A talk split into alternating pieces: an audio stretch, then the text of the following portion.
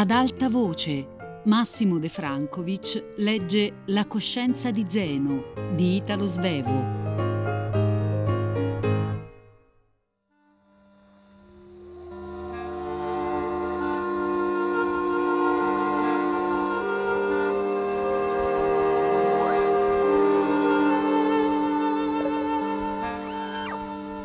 Ritornai dal Kopler perché dovevo portare ad Augusta le ultime notizie dell'ammalato per farle credere che io avessi passato con lui tutte quelle ore.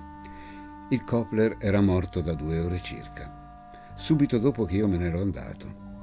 Accompagnato dal vecchio pensionato, che aveva continuato a misurare col suo passo il piccolo corridoio, entrai nella stanza mortuaria. Il cadavere, già vestito, giaceva sul nudo materazzo del letto teneva nelle mani il crocifisso. Avrei amato di sentirmi sgorgare dagli occhi una lacrima sincera di compianto per il poverino, che tanto aveva lottato con la malattia fino a tentare di trovare un accordo con essa. Ma la mia lacrima mancò. La faccia emaciata del Kopler non era mai apparsa tanto forte come nella rigidezza della morte. Pareva prodotta dallo scalpello in un marmo colorato. Era una vera vita che quella faccia manifestava. Disapprovava sdegnosamente, forse me, l'ammalato immaginario, o forse anche Carla, che non voleva cantare. Trasalì un momento, sembrandomi che il morto ricominciasse a rantolare. Subito ritornai alla mia calma di critico, quando m'accorsi che quello che m'era sembrato un rantolo non era che l'ansare, aumentato dall'emozione, del pensionato. Da mio suocero trovai che la compagnia si era messa in quel momento a tavola.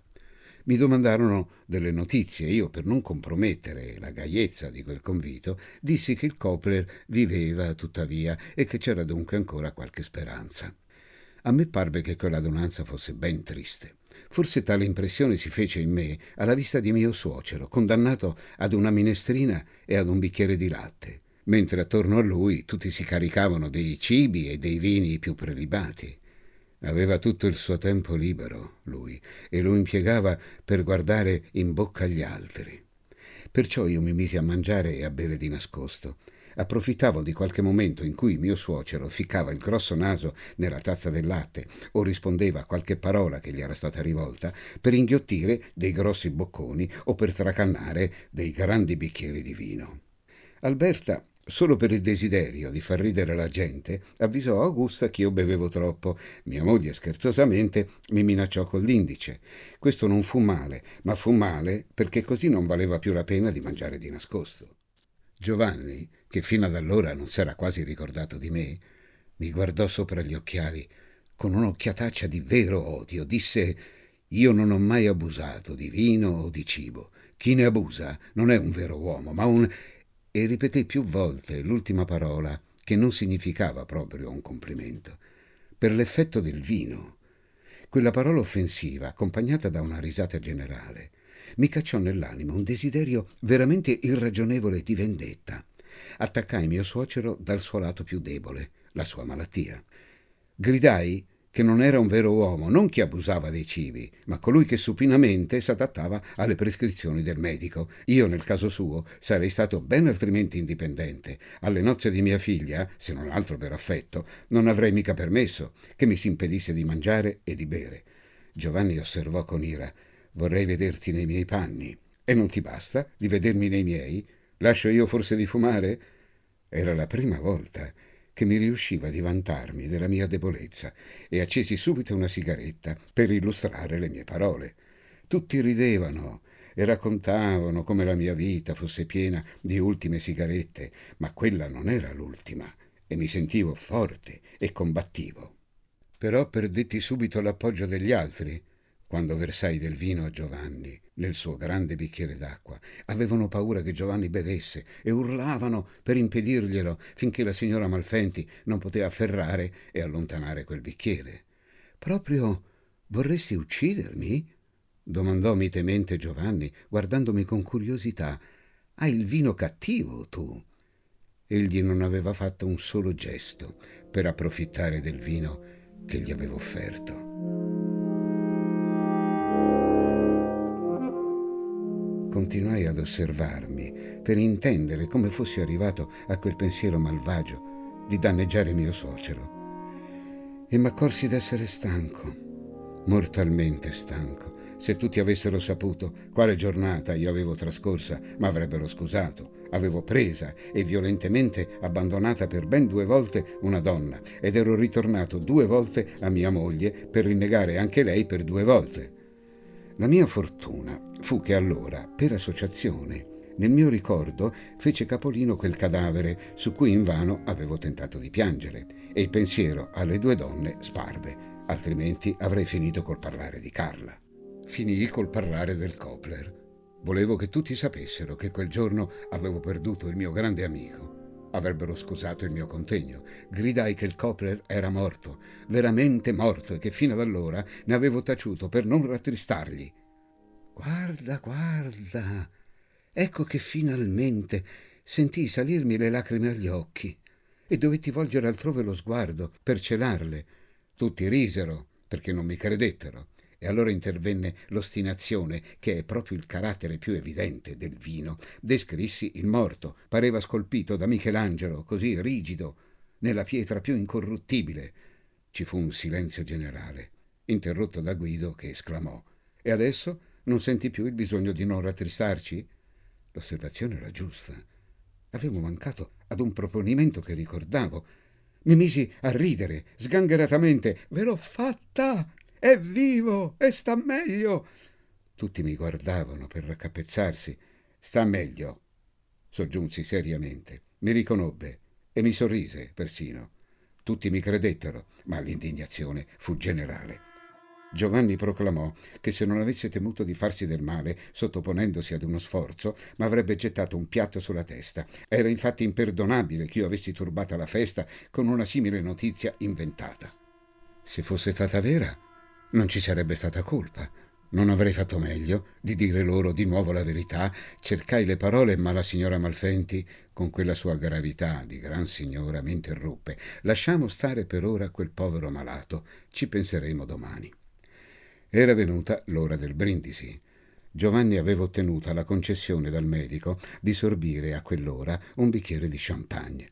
Gravemente sorvegliò come gli versarono il vino e rifiutò di portare il bicchiere alle labbra finché non fosse stato colmo.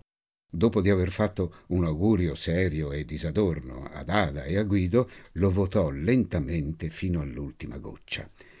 Guardandomi biecamente, mi disse che l'ultimo sorso l'aveva vuotato proprio alla mia salute. Per annullare l'augurio, che io sapevo non buono, con ambe le mani sotto la tovaglia feci le corna. Il ricordo del resto della serata è per me un poco confuso. So che per iniziativa di Augusta, a quel tavolo, poco dopo si disse un mondo di bene di me, citandomi quale un modello di marito. Mi fu perdonato tutto e persino mio suocero si fece più gentile. Come mitiga il proprio animo il sentimento di avere dei grossi torti da riparare accettavo con grato animo tutte le insolenze, a patto fossero accompagnate da quell'affetto che non meritavo. E nella mia mente confusa dalla stanchezza e dal vino, sereno del tutto, accarezzai la mia immagine di buon marito, che non diviene meno buono per essere adultero. Bisognava essere buoni, buoni, buoni, e il resto non importava. Mandai con la mano un bacio ad Augusta che lo accolse con un sorriso riconoscente. Poi vi fu a quel tavolo chi volle approfittare della mia ebbrezza per ridere e fui costretto di dire un brindisi. Nel brindisi parlai solo di me e di Augusta. Feci per la seconda volta in quei giorni la storia del mio matrimonio l'avevo falsificata per Carra, tacendo del mio innamoramento per mia moglie. Qui la falsificai altrimenti, perché non parlai delle due persone tanto importanti nella storia del mio matrimonio, cioè Ada e Alberta. Raccontai le mie esitazioni, di cui non sapevo consolarmi perché mi avevano derubato di tanto tempo di felicità. Poi per cavalleria attribuì anche ad Augusta delle esitazioni, ma essa negò, ridendo vivacemente. Ripresi il lungo, slavato discorso raccontando l'arrivo in casa nostra e come ambedue ci fossimo messi a perfezionarla facendo questo e quello e fra l'altro anche una lavanderia. Sempre ridendo, Augusta mi interruppe di nuovo. Questa non è mica una festa data in nostro onore, ma in onore di Ada e Guido. Parla di loro. Tutti annuirono rumorosamente. Risi anch'io accorgendomi che per opera mia si era arrivati ad una vera lietezza rumorosa, quale è di prammatica in simili occasioni. Ma non trovai più nulla da dire. Mi pareva di aver parlato per ore. Ingoiai vari altri bicchieri di vino, uno dopo l'altro. Questo per Ada. Mi rizzai per un momento per vedere se essa avesse fatto le corna sotto la tovaglia. Questo per Guido. E aggiunsi, dopo aver tracannato il vino, di tutto cuore, obliando che al primo bicchiere non era stata aggiunta tale dichiarazione. Poi tutto divenne ancora più oscuro. La mia principale preoccupazione era di non apparire ubriaco. Allora mi occupai della mia vicina, Alberta. Si parlò di amore. A lei interessava in teoria e a me per il momento non interessava affatto in pratica, perciò era bello parlarne dissi che una donna era un oggetto che variava di prezzo ben più di qualunque valore di borsa. Mi spiegai più chiaramente. Una donna poteva avere un alto valore a una certa ora della mattina, nessunissimo a mezzodì, per valere nel pomeriggio il doppio che la mattina e finire alla sera con un valore addirittura negativo spiega il concetto di valore negativo. Una donna aveva tale valore quando un uomo calcolava quale somma sarebbe pronto di pagare per mandarla molto, ma molto lontano da lui. Tuttavia la povera commediografa non vedeva la giustezza della mia scoperta, mentre io, ricordando il movimento di valore che quel giorno stesso avevano subito Carla e Augusta, ne ero sicuro. Intervenne il vino quando volli spiegarmi meglio e deviai assolutamente. Vedi, le dissi, supponendo che tu ora abbia il valore di X hm? e io mi permetta di premere il tuo piedino col mio, tu aumenti immediatamente di almeno di un altro X. Accompagnai subito alle parole l'atto. Rossa, rossa, ella sottrasse il piede e volendo apparire spiritosa disse ma questa è pratica e non più teoria, me ne appellerò ad Augusta. Per lungo tempo io ed Alberta non dimenticammo che io avevo toccato una parte del suo corpo avvisandola che lo facevo per goderne. Finché essa non si sposò, ebbe per me un sorriso e un rossore, poi, invece, rossore e ira. Le donne sono fatte così. Ogni giorno che sorge porta loro una nuova interpretazione del passato. Deve essere una vita poco monotona la loro. Da me, invece, l'interpretazione di quel mio atto fu sempre la stessa, il furto di piccolo oggetto dal sapore intenso. E fu colpa di Alberta se in certa epoca cercai di far ricordare quell'atto, mentre invece più tardi avrei pagato qualche cosa perché fosse dimenticato del tutto. Ricordo anche che prima di lasciare quella casa avvenne un'altra cosa e ben più grave. Restai per un istante solo con Ada. Io la guardai, lungamente vestita, tutta di pizzi bianchi, le spalle e le braccia nude. Restai muto, benché sentissi il bisogno di dirle qualche cosa, ma dopo analizzata sopprimevo qualunque frase che mi venisse alle labbra. Ricordo che analizzai anche se mi fosse stato permesso di dirle come mi fa piacere che finalmente ti sposi e sposi il mio grande amico Guido. Ora appena sarà tutto finito fra di noi.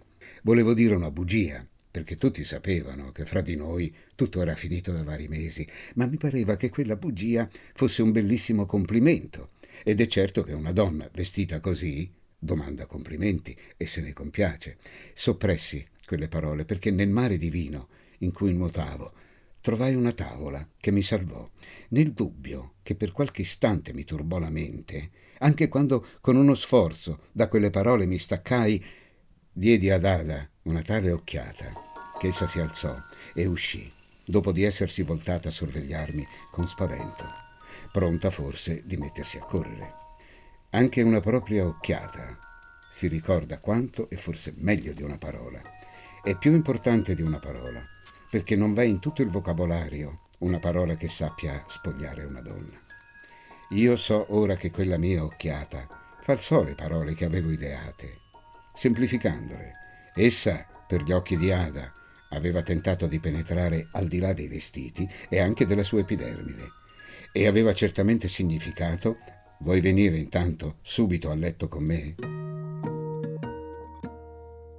Il vino è un grande pericolo, specie perché non porta a galla la verità, tutt'altro che la verità, anzi, rivela dell'individuo specialmente la storia passata e dimenticata e non la sua attuale volontà.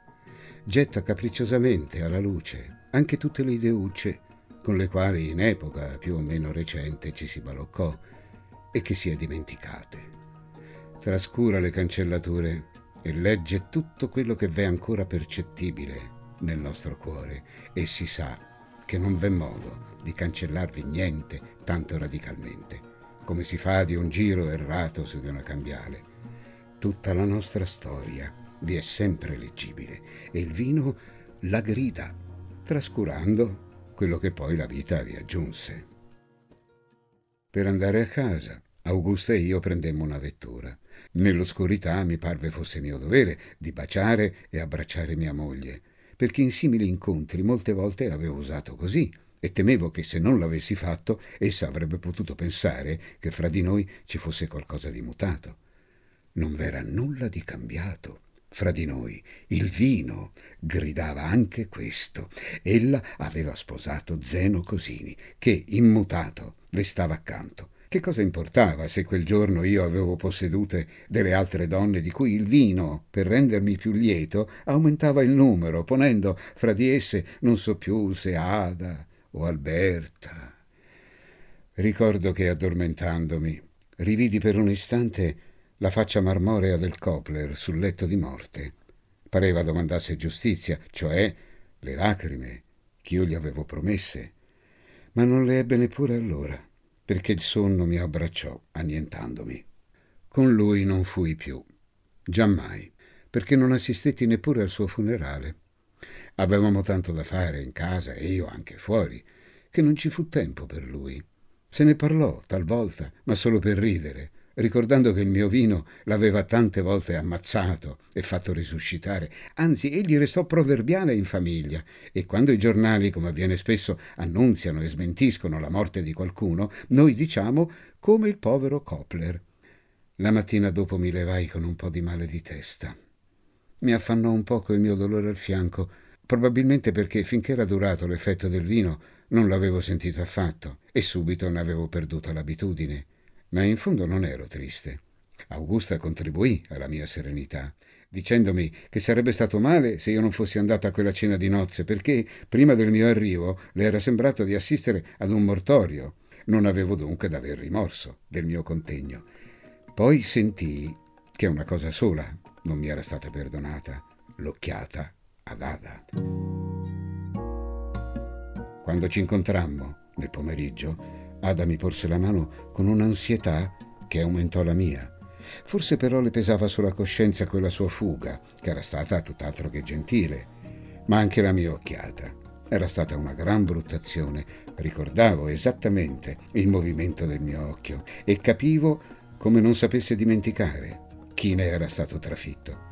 Bisognava riparare con un contegno accuratamente fraterno. Si dice che quando si soffre per aver bevuto troppo non ci sia miglior cura che di berne dell'altro. Io quella mattina andai a rianimarmi da Carla. Mi accompagnavano dei propositi poco precisi, ma tutti onesti. Sapevo di non poter abbandonarla subito, ma potevo avviarmi a quell'atto tanto morale pian pianino.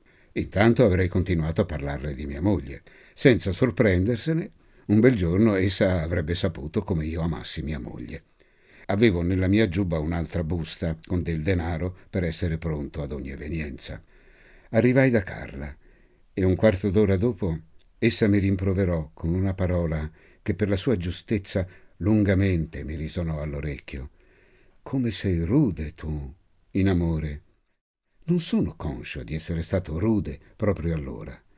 Avevo cominciato a parlarle di mia moglie e le lodi tributate ad Augusta erano risonate all'orecchio di Carla come tanti rimproveri rivolti a lei. Poi fu Carla che mi ferì. Per passare il tempo le avevo raccontato come mi fossi seccato al banchetto, specie per un brindisi che avevo detto e che era stato assolutamente spropositato.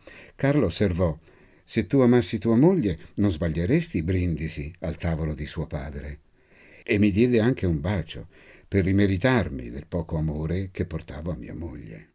Ma quel giorno la mia relazione con Carla doveva ingentilirsi, coronarsi finalmente di quella simpatia che, come seppi più tardi, la povera giovinetta meritava. Essa più volte m'aveva offerto di cantarmi una canzonetta, desiderosa di avere il mio giudizio, ma io non avevo voluto saperne di quel canto, di cui non mi importava nemmeno più l'ingenuità. La mia era proprio una grave offesa ed essa ne sofferse. Seduta accanto a me, per non farmi vedere le sue lacrime, essa guardava immota le mani che teneva intrecciate in grembo. Ripeté il suo rimprovero. Come devi essere rude con chi non ami, se lo sei tanto con me. Buon diavolo come sono, mi lasciai intenerire da quelle lacrime e pregai Carla di squarciarmi le orecchie con la sua grande voce nel piccolo ambiente. La mia umile serva si recò con gli occhi bassi a sedere al pianoforte. Dedicò poi un istante breve breve al raccoglimento e si passò la mano sul viso quasi a scacciarne ogni nube. Vi riuscì con una prontezza che mi sorprese e la sua faccia, quando fu scoperta da quella mano, non ricordava affatto il dolore di prima. Ebbi subito una grande sorpresa. Carla diceva la sua canzonetta, la raccontava, non la gridava. Le grida, come essa poi mi disse, le erano state imposte dal suo maestro. Ora le aveva congedate, insieme a lui. La canzonetta triestina, fa solo amor vero, cosa che sede mal, vuole che a sede sani stio là come un cocal, è una specie di racconto o di confessione. Gli occhi di Carla brillavano di malizia e confessavano anche più delle parole. Non c'era paura di sentirsi leso il timpano e io mi avvicinai a lei, sorpreso e incantato. Sedetti accanto a lei ed essa allora raccontò la canzonetta proprio a me, socchiudendo gli occhi per dirmi con la nota più lieve e più pura che quei sedici anni volevano la libertà e l'amore.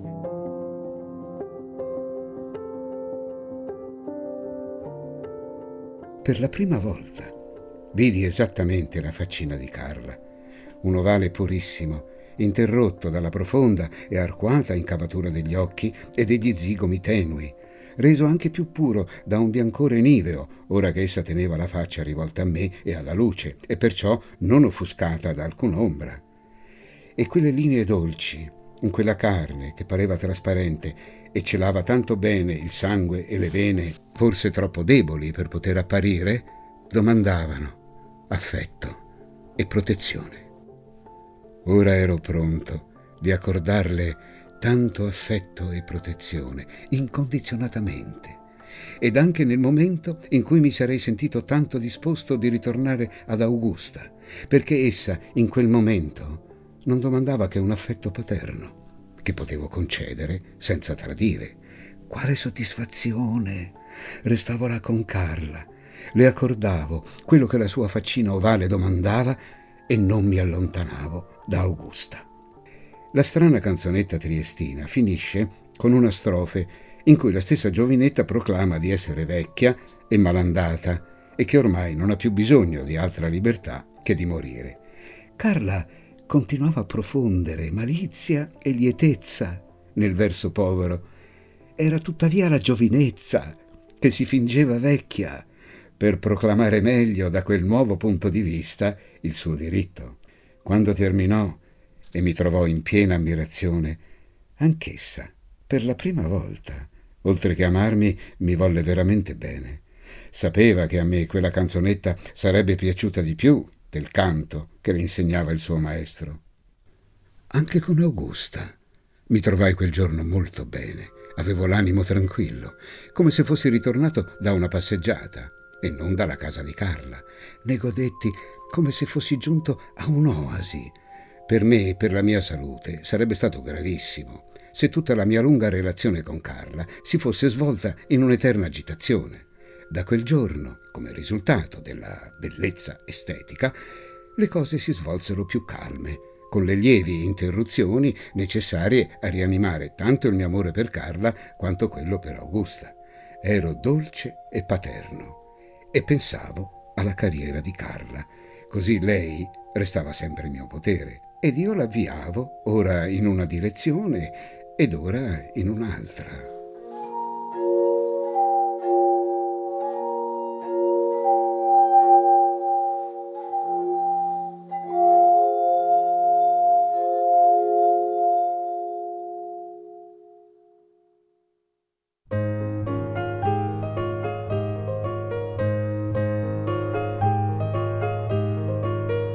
Massimo De Francovic ha letto La coscienza di Zeno di Italo Svevo, a cura di Fabiana Carubolante, Jacopo De Bertoldi, Lorenzo Pavolini e Chiara Valerio. Regia di Luigi Iavarone. Tutte le puntate sul sito e sulla app Rai Play Radio. Ad alta voce è un programma Rai Radio 3.